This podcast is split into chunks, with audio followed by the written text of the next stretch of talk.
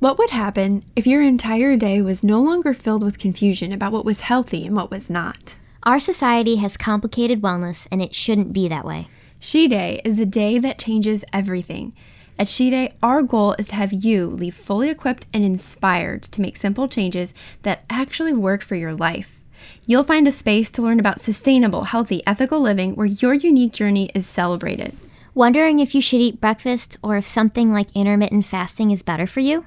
Are you having unexplained chronic symptoms that your doctor just can't seem to figure out? Have you ever considered that the things that you put on your body and bring into your home are affecting your health? There is so much more to wellness than just food and exercise. She Day is designed to cut through all the noise and overwhelm. It's a full day of education and inspiration designed to give you clarity on what your unique life of wellness looks like and what your body needs now. This isn't a fair. It isn't a festival. It's a one day retreat designed for you to join an absolutely incredible community of women breaking down barriers and misinformation that have been holding you back. I'm Heather Young, a certified yoga therapist. And this is Jennifer Klutz, a registered dietitian, and we're two sisters on a mission to help women rediscover wellness that works. Seriously, we've designed She Day from start to finish to give you the knowledge, power, and resources to create, restore, and take back your health. We get to come to four cities in 2019. Find out where and get more information and tickets at shechangeseverything.com. We hope to see you there.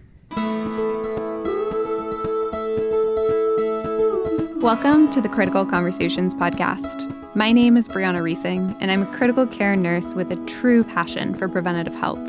I've seen firsthand the impact that poor diet and lifestyle choices can have on us long term so, with each episode, we'll dive deeper into the realities of our healthcare system, what preventative health truly entails, and what you can do about it. Hey guys, welcome back. This is Bree. This is Critical Conversations podcast, episode 20, and I cannot believe I'm saying that. Thank you to each and every one of you that have been with me since the beginning. That's 20 episodes in our first year, 2018, since we began this podcast in March. There's been a lot of changes, a lot of new things, and you guys have stuck around for all of it. So thank you. I appreciate you, and I enjoy getting all of your messages and feedback on a weekly basis. It really keeps me going. That being said, this will be the last and final episode of this year, of season two. We are going to take a quick holiday break for the next two weeks. So, all of us here within the podcast, all of the hosts, can really tune in and spend time with family and tune out from some of our other responsibilities. But we promise to be back. Season three will start with the new year, and we have so many incredible just topics and insight and information we can't wait to share with you. So, Thank you for listening. We're going to dive into this episode. Heather and Jen are here with me in person, in the room. I love doing it this way, it's the best way to record. And we're doing a duo episode with these two because they both have incredible insight, can really bounce off of each other, plus they're sisters. So, yay! Hello, everyone. Girl time. So, we figured based off of positive feedback from a lot of you who have been in I've been in conversation with on Instagram and through email. You've been asking for an episode all around healthy holidays and healthy holiday habits. And we are excited and ready to dive into that with you and just kind of share personal stories of how we handle it, what our best advice is for tackling the holidays the healthiest way you know how, but also cutting yourself a break and enjoying every moment of it while you have it. It's only a few days of the year, and we want you to make the best of it. So, Jen and Heather are here with me, and we're to dive in. So, hey, girls. Hey, hey. I'm so excited for this episode because I think it'll take any reservation about healthy holidays being a bad thing or not a fun thing yeah. to a really empowering thing where it just helps you tweak how you approach the holidays. Yeah. I think there's a lot of just perceived stress that people put on themselves for no reason at all other than everyone talks about being stressed out around this time of year and you you kind of add up the little things and make it feel more overwhelming than it needs to be. Yeah. Well, I saw a study which was really funny that um, reported they think they studied 2000 Americans. 88% of them said that the holidays stressed them out. That's 88%. 88%. And I was so sad because I love the holidays, but I get it though, because yeah. of all the different ways, it, it, whether it's a financial stress or the stress of family or the stress of you've just had a new diagnosis or you have food allergies or you know, you have family coming over. Right. It's it's yeah. just all can compound on itself. There's so many factors. I think Jen and Heather a few maybe was it last week when you did the poll? Yeah, yeah. Last week on so, Instagram. Yeah, so last week on their Instagram, it, she changes everything. They did a poll asking anybody to submit what makes the holidays stressful for them or what are the the issues and concerns they have around it and most people said family stress food cravings healthier desserts which i think kind of goes t- tied in with food cravings as well as perceived weight gain and Jen's really going to ta- tackle that topic with us. She's yeah, got a lot of insight. Let's talk about the perceived weight gain because this is actually I'm really passionate about people knowing this. So the diet industry really created this frenzy around believing that you gain a lot of weight around the holidays. I've seen stats of people claiming that you gain 20 pounds oh, in yeah. the month of December. Wow. And and when you go and actually look at research studies that look at this, what research has found is that the average person gains a whopping 1 pound during the month of December. That could literally be how much water you drink in a day. Yes. it could literally be the fact that you ate more sodium at your Christmas dinner and when they did the study because they always followed up with people after the holidays, you were still holding on to water weight. it's really yeah. um like you can see how just um as a culture, we kind of get on these runaway trains and we never actually ask, well, is there proof of that? Or are we just making this right. up in our heads? Where did that claim come from? Where did it come yeah. from?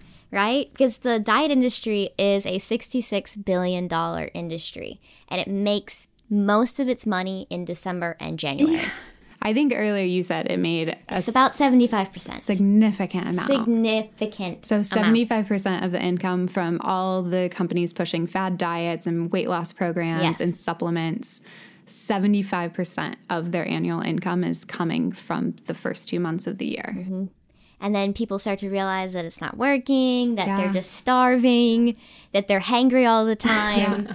And then they've quit by February. Yeah, because the quick fixes have big promises. They come with big solutions, and they're usually tied with calorie deficits, mm-hmm. not eating enough to fuel your body, and then usually tied with like some sort of supplement or magic pill, quote unquote, That's to change your life. essentially making you pee out water. So yeah. you think you're losing weight, but you are not losing weight. it may work initially, and then after a few weeks of using it, you don't feel your best, you don't look your best, you can tell it's not working, and it's usually a lot of money down the drain. Yes. So the reason we're talking about the new year already is because I think that's where the most of the holiday stress comes from. Everyone yeah. starts thinking about the end of the year and what the new year is going to bring, and they put a lot of pressure over the last the next two weeks and what that is going to mm-hmm. look like for them and everything they want to do right following everything they've done wrong, quote unquote. quote unquote, right? Because I think that sets you up for basically a full on you know overeating or binging you can call it because yeah. if you're you're in the mindset where it's like well i'm going to go on a diet january 1st i'm going to go on a diet january 1st and the word diet means deprivation to you mm-hmm. or starvation or the fact that you're white knuckling your way through the day to try and stick to yeah. this plan that is not sustainable and is technically not healthy then it's going to make you overeat and not think about how you're actually feeling, or if you really wanted the fifth cookie because you're living in this headspace of, well, I'm not going to have a cookie in you know in January or ever again if yeah. my if this diet works and I get what I want then no more cookies ever yeah. and that just spurs on you know you not listening to your hunger and fullness cues just blowing right past that and just overeating what you think you cannot have because you see this deadline looming. Yeah, we put this like expectation of deprivation on ourselves. And I think personally, from my end, the holidays and the new year has never actually, it's never, weight loss has never really been in my top I don't know, top priority. It's never been necessarily on my radar, but I have had a lot of food rules and mm-hmm. expectations around food that I've placed on myself that have made the holidays more challenging. When I first went vegan in college and I came home for the holidays, my family's just staring back at me like, what are we supposed to feed you and what are you going to eat? And uh-huh. I was uh-huh. looking at them too with that same look of confusion because I had created these strict rules that I decided I needed to live by. And at that point, it was only for ethical reasons. It was because I was learning about the food industry and the factory farming and all of those things. Mm-hmm. And it wasn't necessarily that I was allergic to anything like I am now with gluten. That's a strict rule that I have to live by. Right. But when I look back, I really wish I could be a little bit more flexible around those situations because it really did put that perceived stress on me and probably even my family, most likely my parents, because they're the most correlated to me. Uh-huh just looking back on that, I think that would be my insight and advice is if you do have some food rules around what you're eating and what you're doing right now, and that works for you in your regular routine and your daily basis. If it's not a direct correlation to an allergy or severe symptom you have, maybe if you let go of your rules a little bit for a day or two, that'll help everyone around you relax for the holiday. Mm-hmm. I wish I could go back and maybe take away some oh, of the stress from myself and yeah. from everyone else. I think that's a great way of saying that because uh, the number one thing with change in general, so you're you're discovering that you feel better with eating more whole foods or changing what you're eating, but your friends and family are are not on that same journey. And so to go and walk into a space where they've worked hard and prepared food and yeah. you gave them no heads up about your your new eating plan and then saying, "Oh my goodness, you shouldn't be doing this," or "Why did you put that in this?" or yeah. "Why did you make it this yeah. way?" All you're doing is creating stress and confusion on their part because they're not on the same change journey you're on. You're just throwing information at them that they've never even thought about on a holiday where they just want to relax. Right, right. right? Yeah. And Especially if it's a big gathering and everyone just yes. put their heart and soul into making one or two dishes. If if it's not a true known allergy or issue and then you bring it up the moment you're putting a spoon into the dish to put it on yes. your plate, it's probably going to be a stressful conversation. yes. It, you always, always have to let people come to you and ask about, you know, th- the changes that they're seeing naturally just by watching yeah. you the conversation typically goes the best when you have them ask you what you're doing differently or hey why don't you have meat on your plate instead of the public service announcement of i don't i'm not eating meat this year and i feel amazing and you are all dying of heart attacks because you have meat on your plate which i have so many stories of clients that went home and did exactly that yeah. like where they're just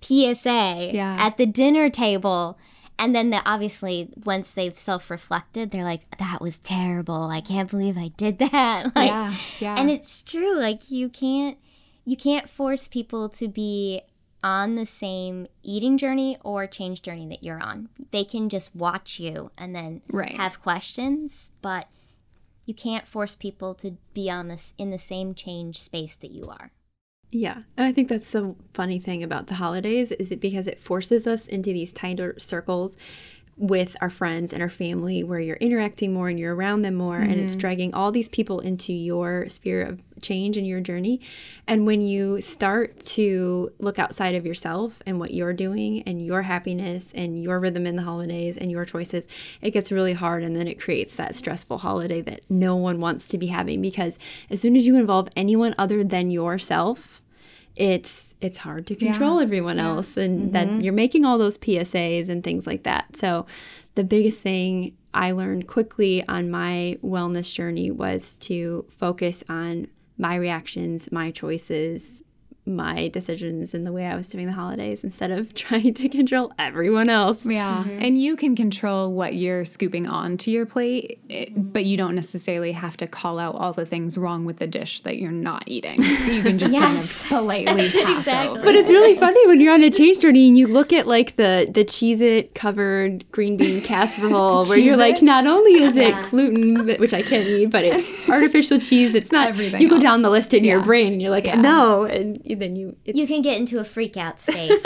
yeah. And I think that's the hard thing though because your freak out is coming from an extreme place of love, right?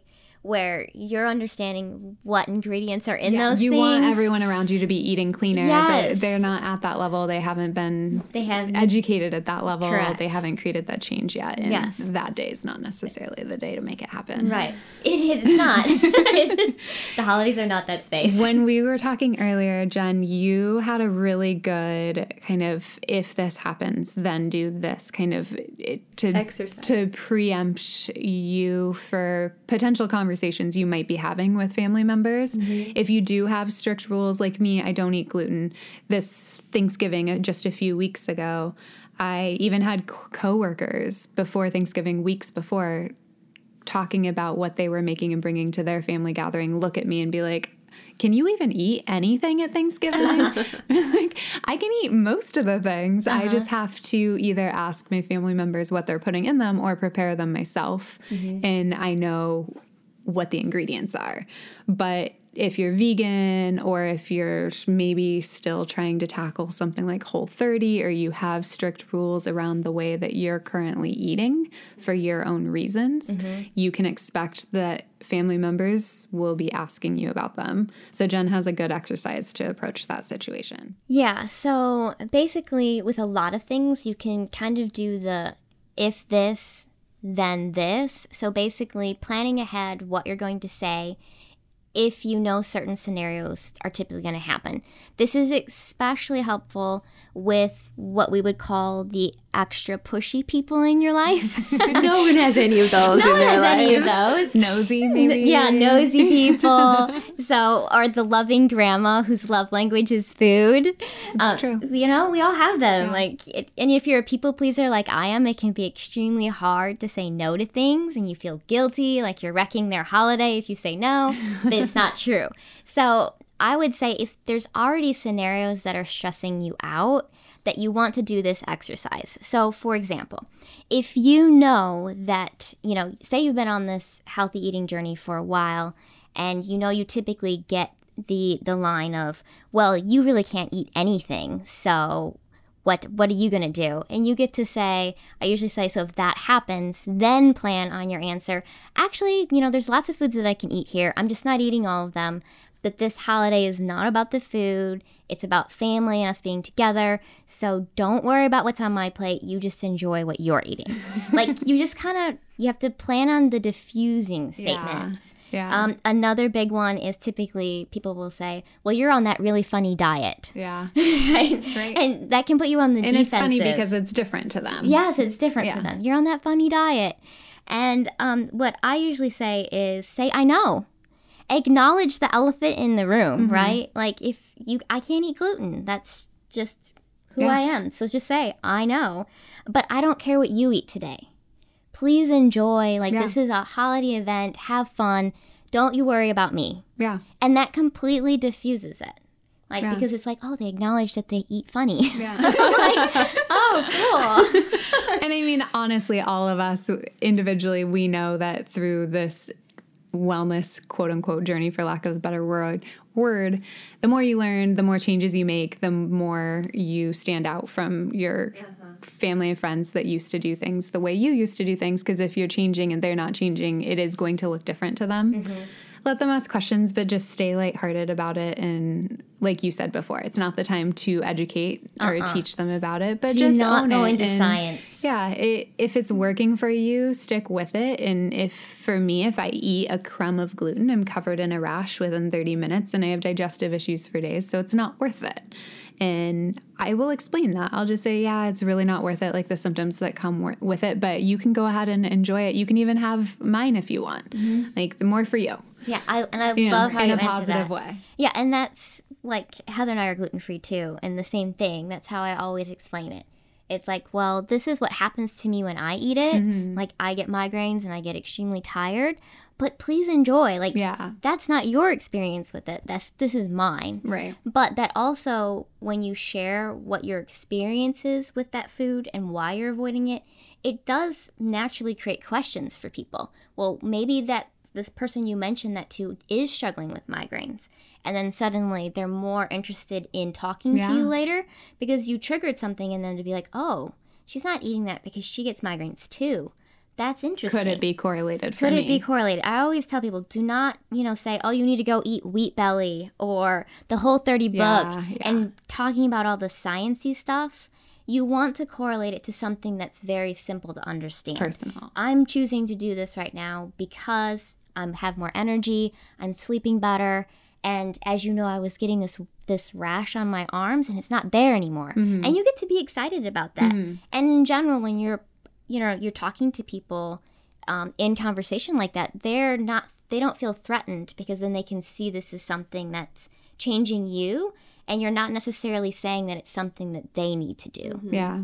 Yeah, absolutely. I think this is so interesting. This is, this has been a kind of challenging topic to plan for mm-hmm. because with the list of stressors that we collected from you guys the listeners that engaged with us on social media, they're all interconnected. Mm-hmm. Like your food rules and food cravings and weight gain and family expectations and stress, like all of those are intertwined because around the food comes the conversation with the family, which then triggers the stress in the situation. So uh-huh. it's been hard for us to kind of decide how to streamline this yeah. conversation. But would, is there anything in particular about the food, food cravings? Yeah, I would say a big thing with food cravings is one, typically during this time of year, we're getting big messages about oh, don't eat before the party or restrict to kind oh, of balance yeah. the extra eating, supposedly. Mm-hmm. But that's going to set you up for cravings because when your blood sugar gets on an up and down roller coaster of inconsistent eating, mm-hmm. that's its way of trying to get you to eat consistently, to have you crave sugar, carbohydrates, because yeah. your brain needs glucose. And so if you're not eating consistently, your body is going to try and get you to eat. And cravings is how it does that. So I would say a big tip is don't listen to someone that says save up your calories yeah. and, so and don't eat before and, the big yeah, holiday. Yeah. You can enjoy more of the treats. Technically speaking, that's the way to gain weight. If you really yeah. want to go down the long chain of events that happens in the body because first your blood sugar is going to drop and then cortisol has to take over because it has to keep you walking and breathing and alive. So then your cortisol is up in the air and it's increasing inflammation, but then because your cortisol is elevated when you finally do eat, you're going to get the signal that says, "Oh, put that that weight around the belly because the cortisol has been heightened way too much." Besides the fact that it also slows down your metabolism. Right. So you're actually following advice that's going to do the exact opposite of what you want it to do. And instead, you can go to the party feeling shored up and not hangry and not feeling like you have to eat all the sweets in yeah. sight because you ate a, a good breakfast, you ate a good lunch. And by the time you get to the party, yeah, you're hungry and ready, but you're not starving. Right. Starving is an invitation for basically binging. Yeah. You're you, because your brain has basically your body thinks it's starving at that point. So it's going to push you back past your normal hunger fullness cues because it has to make up for everything for that the you calorie didn't deprivation. Eat. yeah, it freaks out on yeah. you, rightfully so. Yeah. And so, if you really want to feel more in control and stable when going to parties or holiday events, eat consistently. Don't throw your body into a tailspin on one day and it's just in yeah. shock and awe by the time you show yeah. up. Yeah, no, it's so true. I think a lot of people they want to be able to indulge and they want to be able to fill their plates with all the amazing foods that everyone brings, but you still can do that. Mm-hmm. You just you'll enjoy them more. You don't have to eat as much and you'll be more even keeled. Your mood will mm-hmm. be better. Your cravings will be better. I know personally for me when I had started to develop my rules around food, eating before I would go to my grandparents or my cousin's house, like that always allowed me to then not be as hungry when I got there. And I would show up with a dish or two that I made that I was proud of, that I could contribute to the table mm-hmm. and feel good about eating as well. So I think that's a key thing too that not necessarily save up the calories because you know all the stuff everyone else is bringing is going to be loaded with calories mm-hmm. and that you want to keep space for that but then also bringing dishes that are full of nourishment and things that you want to eat and mm-hmm. ingredients you want to include in your body. So whether or not you're hosting the event and people are bringing food to your house, make sure there's dishes there that you can enjoy. Or if you're going to somebody else's house, bring foods with you that you know you can indulge in and then also be proud of and tell people what you put in it and why. Mm-hmm. Yeah. yeah. I love that. And be, plus with cravings, obviously you're eating more sugar and carbohydrates naturally right. during this time of year.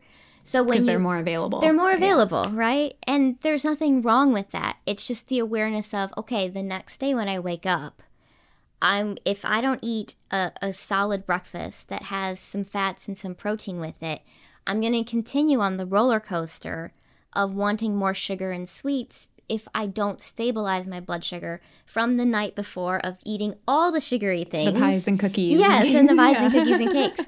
And so the biggest way to basically um, calm down cravings is to make sure that you eat something right away the next day that's going to stabilize your blood sugar, which is something that includes protein or fats. Yeah.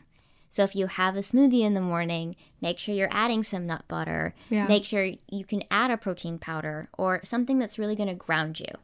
And if you're noticing that the cravings aren't going away, I encourage you to look at your eating schedule. Are you eating consistently? Because the more length of time that you go without eating, the more likely it is that you're going to get intense yeah. cravings.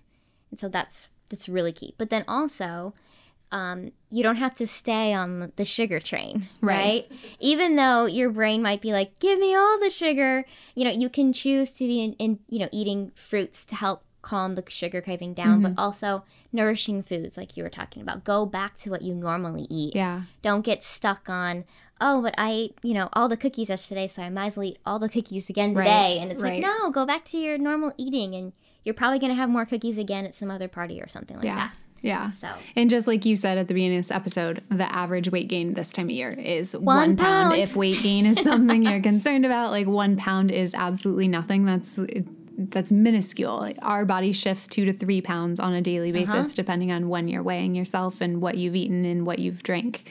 So I think if weight gain is your main holiday stressor, mm-hmm. let go of that. Yes. Even if you indulge in everything for a day, that's not going to derail you. Mm-hmm. It might derail you if you have significant symptoms associated with gluten, dairy, mm-hmm. or other things like that, but you need to honor that and be true to the the health issues and triggers and symptoms you know you have and kind of let go of the rest of it, I think is what you're getting at. Yeah, I'm, I'm, I'm big on a healthy relationship with food. And a healthy relationship with food involves one, you have the right to eat calories every single day. Yes, by being like, a human. Just by alive. being a human. And if someday you eat a little bit more than the other day, our bodies totally are fine. designed yeah. to balance that out. Like micromanaging it.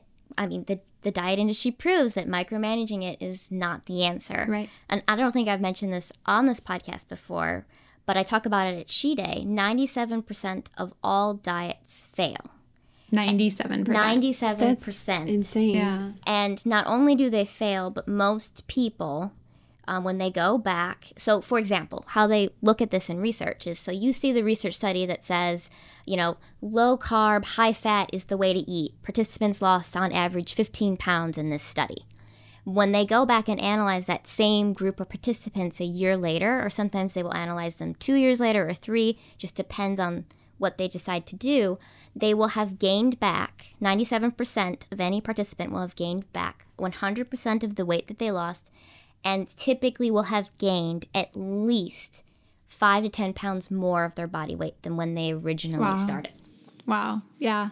I mean, I think that goes back to the core of one of the reasons why Laura and I started this podcast because we want to instill positive lifestyle changes, mm-hmm. yeah. daily habits, rituals, routines, understanding around the food that you're eating so that you can own it every yes. day. And when you show up at a holiday party and there's foods that you might not necessarily enjoy the way they'll make you feel later, you can own that and you understand the why behind it. Mm-hmm. And that's the core of the message we are trying to promote here is it's truly about instilling a new routine, a new way of doing things so that it's a lifestyle mm-hmm. and it's easy eventually after you've learned the things and shifted the things you needed to shift and created the new routine. Because those diets that fail, 97% of them fail because they're giving you a quick fix. They're giving mm-hmm. you a supplement or a meal plan or a routine that's not sustainable. Right. It's Heather was talking about hearing about people starting new workout regimens for the beginning of the year and like beginning to w- wake up at an ungodly hour and still work a full time job and go about their routine. If that new schedule isn't going to work for you long term, it's not going to work for you mm-hmm. long term. You need to adjust and find things that are sustainable for you and adapt to your your regular schedule. And the holidays are time to kind of sit back and relax a little bit when you can, mm-hmm. um, and realize that those fad diets that are going to be marketed to you in a few weeks are not necessarily the answer either. Mm-hmm. And just indulging for a day or two is not going to derail your health for the rest of your life no. either. Just enjoy it and be if, with your family if rules are how, you know, if rules are what your food is built on, that will derail your health because food is not rules. Food is nourishment. And I and, and if food is rules to you right now, I encourage you to work with someone that can help you figure out what food actually should be, which yeah. is not rules, nourishment, yeah. and that you're allowed to eat every day. You do not have to micromanage your It shouldn't food. be a number. You shouldn't be looking at the plate as no. a calorie number and trying to balance all of that. Yeah. And I think another big thing is our word usage around food. And as you change your relationship with food, I encourage you to change your word usage around food. So like example, you you are not cheating on Christmas Day. You're you're not. You are making a choice. Yeah. So if if you really want a cookie or you want a piece of pie, there should be no guilt or shame yeah. associated with that. I ate pumpkin pie for breakfast for three days after Thanksgiving. Yes, and it felt good, right? it was delicious. This is my thing with intuitive eating. You have the right to eat pie at breakfast well, if you also, want to. It was intuitive because it sounded good, but also we bought two pies and they didn't all get eaten. And I didn't want to go to waste. but that's just nourishment all the way around. I added though. some raspberries and coconut yes, cream to it, exactly. so it sounded like a full balanced meal. but technically, I would tell you it was a full dance. I no. didn't. There was nothing about it that felt guilty, other than the fact that it's pie for breakfast, and there's quote unquote rules but around society has given you those rules, just yeah. like for everyone. I would, you know, when Jennifer read that stat about the fact that people maybe gain a pound, a pound, maybe. That blew my mind because that is zero of what I have heard my entire life yeah. about what happens at the holidays because you're directly being marketed to about food and about the holidays, and that's what makes them stressful. The stress is created by companies and corporations and marketing and the diet yes. industry and all the things. Even the, the financial stress at the holidays, that's marketing. Yeah. You need the best thing. You need yeah. this thing. You need or that you have thing. to give multiple gifts to everybody yes. or that yes. you even have to give a gift to anyone. And I think that's a great segue into the next stressor. But no matter what you're talking about at the holidays, it's taking a step back and being like, is this truth or is this marketing mm-hmm. and then mm-hmm. starting to really own that you can kind of break those lies yeah mm-hmm. because yeah it's just crazy to me yeah i mean traditions are different for everybody but in our family when i was I think towards the end of high school, I started talking to my parents about like, could we maybe instead of doing gifts start creating memories by going on a trip and taking the money that you would spend on gifts for everybody and creating a family adventure with it. Mm-hmm. And now that's become a tradition I look forward to every year. That's it's awesome. not about the materialistic things. Like Ben, my husband, who knows me better than anyone, doesn't know what to get me for Christmas. And I don't even know what I would want for Christmas because I'm not focused on stuff like that anymore. And I encourage you if gifts and the financial stress around it are becoming part of the holiday stressor for you. For me, that's my biggest healthy holiday tip, other than the food stuff that Jen and I just talked about, is finding new family traditions. Do what works for you, do what feels right. If getting a small group of you and just going for a hike and making that your annual tradition. It doesn't have to be an expensive outing. For us, we like to go up to the snow because it's a different environment exposure, but that's just worked for us. But it was hard because it puts perceived stress on the other family members that we're now changing the tradition around. They have expectations that we would show up and mm-hmm. do the same thing we used to do. But for us and for our family, that's what works. You just create. Ours is similar in the fact that we're from a large family of six kids. So our parents never really could afford to give us lots of gifts. So we always grew up with it's family time. It's celebrating the meaning of the Good. season. It's I not about that. gifts. I love that. And so we grew up not really getting gifts hardly ever at the holidays. So, but now as we've gotten older, we find it fun to draw a name and each one of us is giving a gift to someone in the family, but it's one gift and the rule is it has to be under $25. Okay and it has to be useful. I was gonna say, does so, that have to be meaningful or can it just be funny? it, sometimes it can be funny, but we also have the rule of if it if it's not gonna fill that person's life up or you know be something that they're gonna love or benefit from, yeah. you can say I couldn't find anything yeah. for you. Yeah, like, yeah, because we don't totally want to spend yeah. you know money just to spend money. Yeah, yeah. And so for me, funny. that was always a stressor because I don't like giving gifts. I genuinely don't like giving gifts unless I feel like they're meaningful or purposeful. Uh-huh. Like I love to be passionate about the thing I'm giving the person and to gift one or two gifts to every family member. I'm an only child, but I come from a fairly large family. Like that puts a lot of stress on me and I don't enjoy it. Mm-hmm. Mm-hmm. For me, I'd rather just spend quality time uh-huh. with the people. But our dad is so funny because he's like, "So you made sure you didn't find anything for me, right? Whoever had my name." yeah, like, he'll joke that. Like he jokes all the time. Like yeah. he basically expects you not to find him something. Yeah, but it's really funny. I like that tradition as well. Mm-hmm. That's a good switch. Mm-hmm. What were you trying to say? I was just gonna say that's just another stressor that's marketing this idea yeah. more. And from the sustainable side, we're reaching a tipping point in our planet where we can't have that consumption mentality of give everyone yeah. a gift or two gifts or three gifts. It's just slowly changing to where if it doesn't have value and if it doesn't have meaning, it's it's a serious detriment to your bank account and to the planet right. to just consume cheap disposable yeah. items that then never get used and never get loved after they're yeah. given. Everyone says thank you and and then and the gesture you counts. don't know where they go. Yeah, and then it gets that, like yeah, mm-hmm. tossed into the back of the closet or something right. like that. Mm-hmm. That routine of it all just really started to bother me as I got a little older and I I'm really glad we've moved away from that. Mm-hmm. And I just I always encourage other people to maybe try and break free from what the routine tradition has been and find something else that works for you. If that's the thing that's putting all of the stress on you, switch it up. Have the conversation with your family and see see what you can do from You there. have to run those if then scenarios yeah. that Jennifer's. yeah, because conversations with family are there when you're creating it's, change in a perceived hard. tradition. It's hard. But don't you, bring it up on Christmas Day. I think you have to the prime them in deal. October. yeah, you, you talk about this in July, August, September, October. Yes. You send a group email that says, "Hey, I had this idea. Yeah. What do you think?" like and Try watch how the reception new. changes. Like we did a couple of things with our family with that, where we've learned you you bring it up well before the day because. Yeah you know, we all have our routines, right? Especially the people who are responsible for holding the event. Yeah. When you try and change it last minute, I understand the stress yeah, of that. of course. Of like, yeah. I had everything planned. Right. So bring yeah. it up before oh, the yeah. It was a conversation for years before it actually yeah, took see, place. Exactly. But that's family. fine too. That's the thing about change is that we always anticipate that it must be immediate yes. and definitive and final when even you know personally in your journey Bri and we've seen it with our family that it can take years sometimes but it's still worth the journey and it's still worth the continuing conversation yeah. and then it can and will happen yeah mm-hmm. and it's amazing for example this year our parents are here for Thanksgiving and Heather and I are gluten-free like Bri for a variety of reasons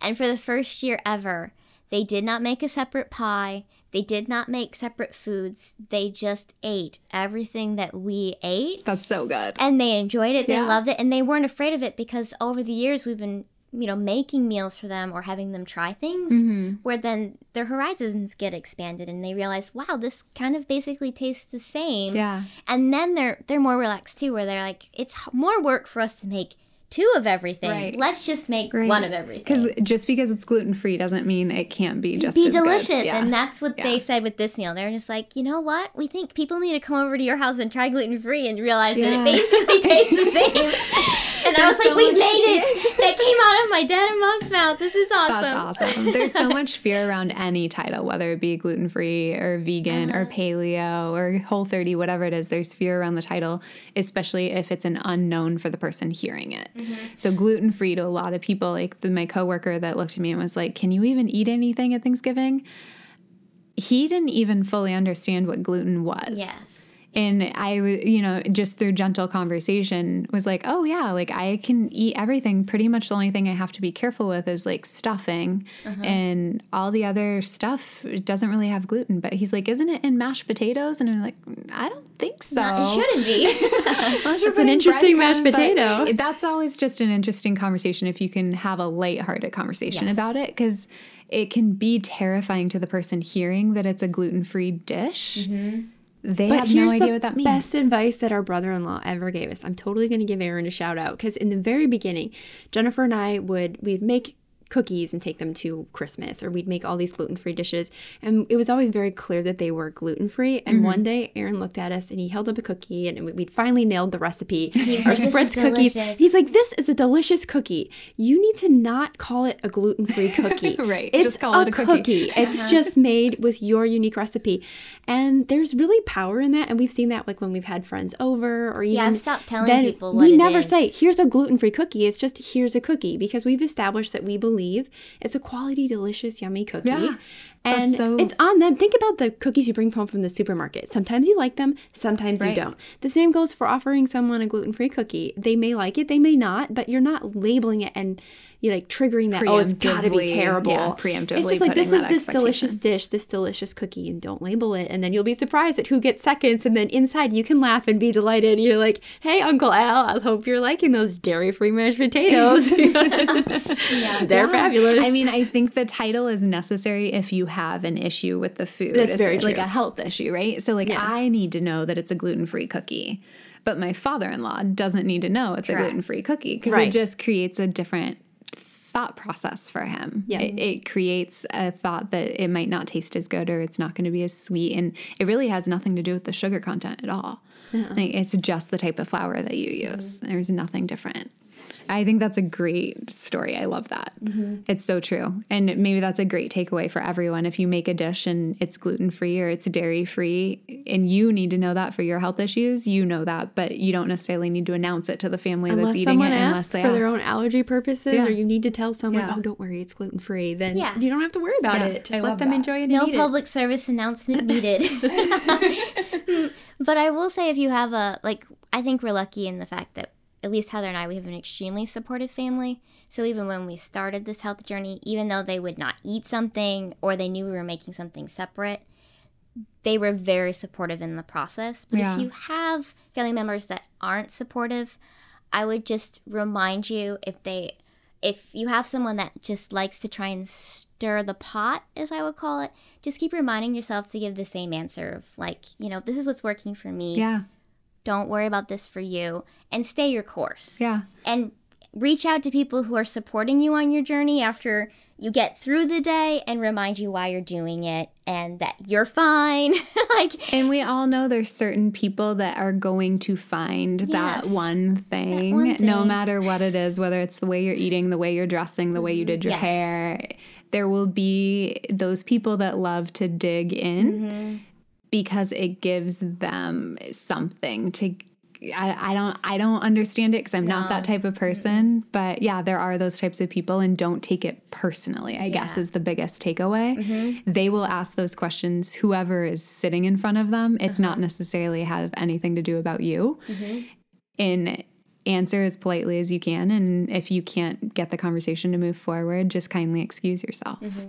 Yeah. And I would say say they know that you're changing your eating and they make a comment about your outward appearance and try and bring that down as in mm-hmm. like I can't really tell, which I sadly have so many stories of you know, nitpicking like that where then suddenly all of these amazing changes that you're making, one comment just makes you throw up your hands and quit it all. Oh, and, yeah, that's interesting. Yeah. And I mean, I have so many clients where I get emails and be like, I think I'm going to quit. I'm, I'm, I'm, over it. No one noticed that, you know, I'm doing this, or they were really, you know, dragging me down and saying, why why are you avoiding the cookie when you can't even tell you've been doing these things? So mean. That's so sad. Oh, there's, people have really unsupportive friends and family, and I'm fully aware of that, and I know that I'm blessed with that. But that's why I want anyone listening to know that if you know that your holiday party might involve some of these things, surround yourself with people afterwards yeah. that are going to break through those lies because that's what they are. They're yeah. lies. That they have stuff going on in their own life that's that they're taking out on you. They should not be. Yeah. but that is not the truth at that's all. That's really interesting. And I want you to keep moving forward and taking care of yourself and trust that you are on the right path and that you're doing your best. Yeah, and know that a lot of the health changes and things you're doing in your life and lifestyle shifts and ad- adaptations you're making are not necessarily ever or even always going to be outward yes. appearing. Has nothing can be have nothing to do with your outward appearance. It's like, really sad that just sad. one comment That's from somebody. Gauge, right? But it is true as our society if you're eating differently from anybody. Most people think it's for weight for reasons, weight or, yeah. or a, a, visual appearance. Yeah. And that's not what health is. Right. Health it is not a really has nothing appearance. to do with the outside. No. It's everything to do with the inside. And you know what your, or hopefully you know what your blood work looks like yes. and what your blood pressure and resting heart rate and your exercise tolerance is. Like those are the measurements of how you feel inside, not mm-hmm. necessarily how somebody else perceives you. And I can tell you from my experience in the ER and just interacting with all different types of people all day long most people's perception of you has so much to do with themselves. Yes. Mm-hmm. It doesn't really have a lot to do with you. So if they're feeling like they're not losing weight, they don't feel good, they're not feeling any better, maybe they just tried a diet for a month and it didn't work, mm-hmm. they're going to have little digs and comments and yes. things that are going to derail or explain that from their side mm-hmm. and trying to make it look like they're applying it to you and your life when really it's all about them. Yes. So please yeah Please remember that and have your answer ready. Be like, well, I'm sleeping amazing. Actually, I feel great. You know, don't thank- have brain fog. yeah, like there's a million things, like your top three things that you feel the best about yes, and things that have worked for you. Because it also like, reminds you yeah, with that zinger. Oh, this is why I'm doing it. Yeah, you and have no idea. Like this is what's changed. Yes. Like yeah. Besides the fact that again, it cannot be the indicator, and people are never going to see meaningful changes like that really matter. So just don't listen to any yeah. negative holiday talk. That's so powerful. Even if you have to DM us, please like yes. like we'll be your cheerleaders. You've I, got this. Don't quit. It's DM worth us. it. For yeah. sure. Well, We're absolutely here for you guys. Yeah. Because the people you surround yourself on a daily basis aren't always your family. Some people mm-hmm. are very tight knit and close with their family. And like Ben and I, we live in California. All of our family, every single one of them is out of the state. They live in Arizona. Well, some of his extended families in Northern California, but nobody's close by with us. So our day in, day out circle is our close friends that we've surrounded ourselves with. So whenever you surround yourself with people you haven't been around for a while, there's going to be some tension and mm-hmm. some conversations that are a little uncomfortable, but know that you're not the only one going through that. exactly. We're all, yes. all dealing with it. Mm-hmm. Um, we're getting kind of close to the end of this episode. So, Heather, I wanted to see if you have any last thoughts, takeaways. Um, yeah. So, I think we've talked about a lot of really interesting things and like you said everything's intertwined with the holidays where my one of my big passions is whether it's your finances or your food or your family or the travel the holidays almost inevitably involve stress which is where that 88% right. of people are stressed comes from and it can feel really hard to manage the stress but i want to remind everybody who's listening in the power of a deep breath your body and your brain they're waiting for that deep breath because when stress starts to take over, your body literally has a gas pedal, the sympathetic nervous system, and it has a brake pedal, the parasympathetic nervous system. And when your lungs inflate and you're taking a deep breath, it literally chemically triggers this relaxation or almost like envisioning taking your foot off the gas pedal of your stress response. And then when the exhale takes a long time and your lungs deflate, it gives the parasympathetic nervous system time to activate and turn on and have an even stronger response. So, no matter what's happening, you always have the ability to take a deep breath and not just like a little breath because we breathe unconsciously all day long. When you count a breath and you inhale deep to a count of four and feel your lungs fill up and your body expand, and then you count that exhale to eight it's a signal, it's a trigger to your brain that you've got this, that you're in control. It changes your mood, and um, stress kills. Like it's a it's a big part of a lot of disease states. And if you're stressed out, it can be worse than the cookie you're stressing about eating. So, you know, take that deep breath and own the fact that you have that piece of power no matter what's happening as the holidays go on. And it'll, I think it'll help immensely yeah. for how you feel coming out on the other side of the holidays. That's so powerful. So, and I have actually one more tip yeah, that I really want to share. share. I've, I've, noticed this. So, if you're sitting in your car where you're sitting, Bri, where you're sitting, Jennifer, everybody where you're sitting right now, I just want you to take your brain and think about your stomach and see if you can relax it and let it puff out and drop. And I'm sure about 99% of you could feel it drop and then relax.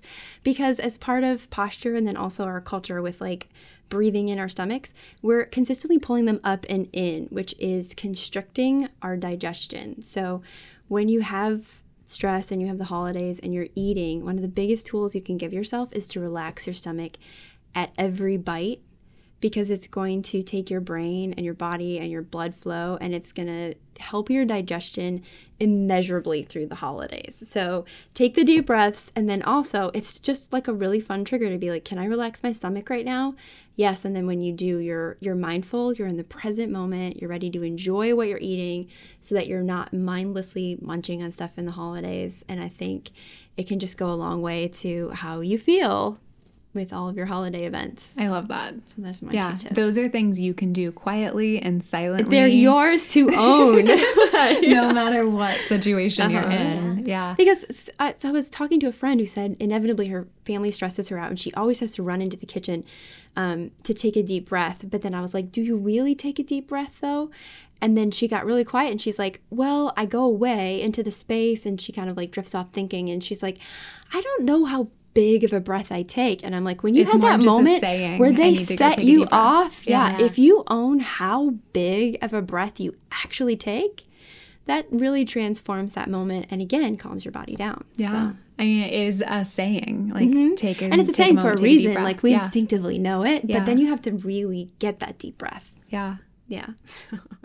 no, that's awesome. That's mm-hmm. something so actionable no matter what situation you're in. Even if you're at the dinner table and something's happening before you respond or react, maybe take that deep breath. Yep. And see if it's worth it mm-hmm. to respond or react. usually not. Take your beat. Because remember, it is only a day or two if it's a family member that triggers you maybe putting your energy into it at all isn't worth it. And maybe the memories you have of the stress that certain people bring or trigger within you is because you fed into that previously. And maybe taking that deep breath and taking that step back and letting them say what they want to say and maybe just moving forward you won't be as affected as you have been in the mm-hmm. past. I know it's worked for me for mm-hmm. certain certain situations. Did you have any final takeaways? I feel like I have I could talk you for hours talk on this. I was thinking there's there's two things that I want to leave people with. One, you have full permission to enjoy traditional holiday foods that just give you immense joy without fear, without any guilt.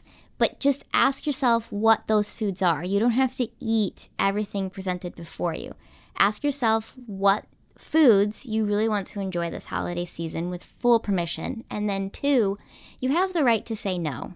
You have the right to honor your fullness. If you're full, you're not hungry, or something just doesn't look appealing to you yeah. at that time, it's not your job to make someone happy and take that food because they made it. And I always just to tell people say, no, thank you, maybe later. Right? So you're leaving it open, right? Like you can go back and get it if you want, or you could take it home with you, but you have the right to say no. Yeah. Like just because someone is asking you to take something doesn't mean that you have to. Yeah. Like this was a big thing for me. My grandma's love language is food, and I would have a hard time saying no to the fifth, the sixth, the seventh, and then. But guess what? The first time I did it, I realized she said okay and walked away. Right. She's just being polite, offering right, it to you too. Right. Yeah. So just trust that you have the right to say no, and you have full permission to enjoy the holidays. Yeah. So that's what I want to leave everyone cool. with. So I think my last little tidbit is that community interaction really does play a big role in our health. And there's been studies to show that solitude and kind of retreating away into your own cave can actually cause more harm than good. So take the holidays for what they're worth. Take the community interaction, the family, the friends. If there's certain family members that you absolutely can't stand being around, then don't be around them.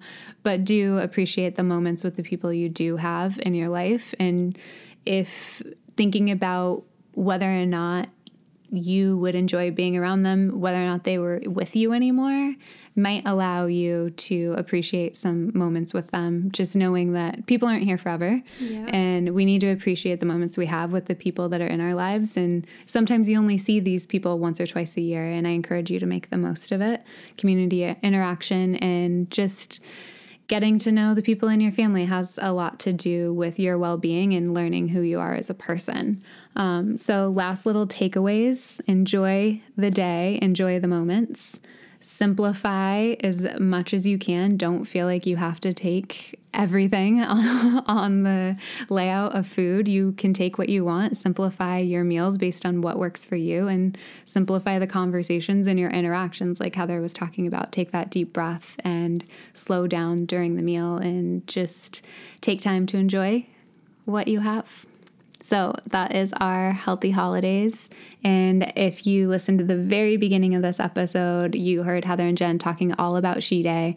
And beginning next year, the She Day tour to four different cities. I cannot wait to see what they have in store for us go ahead and head over to shechangeseverything.com. They have a lot of other resources for healthy holidays and other things you won't want to miss, as well as more information about the She Day events. Thank you guys. That is the end of Critical Conversations Season 2, and we will be back with so much information, so much insight, and we will see you next year.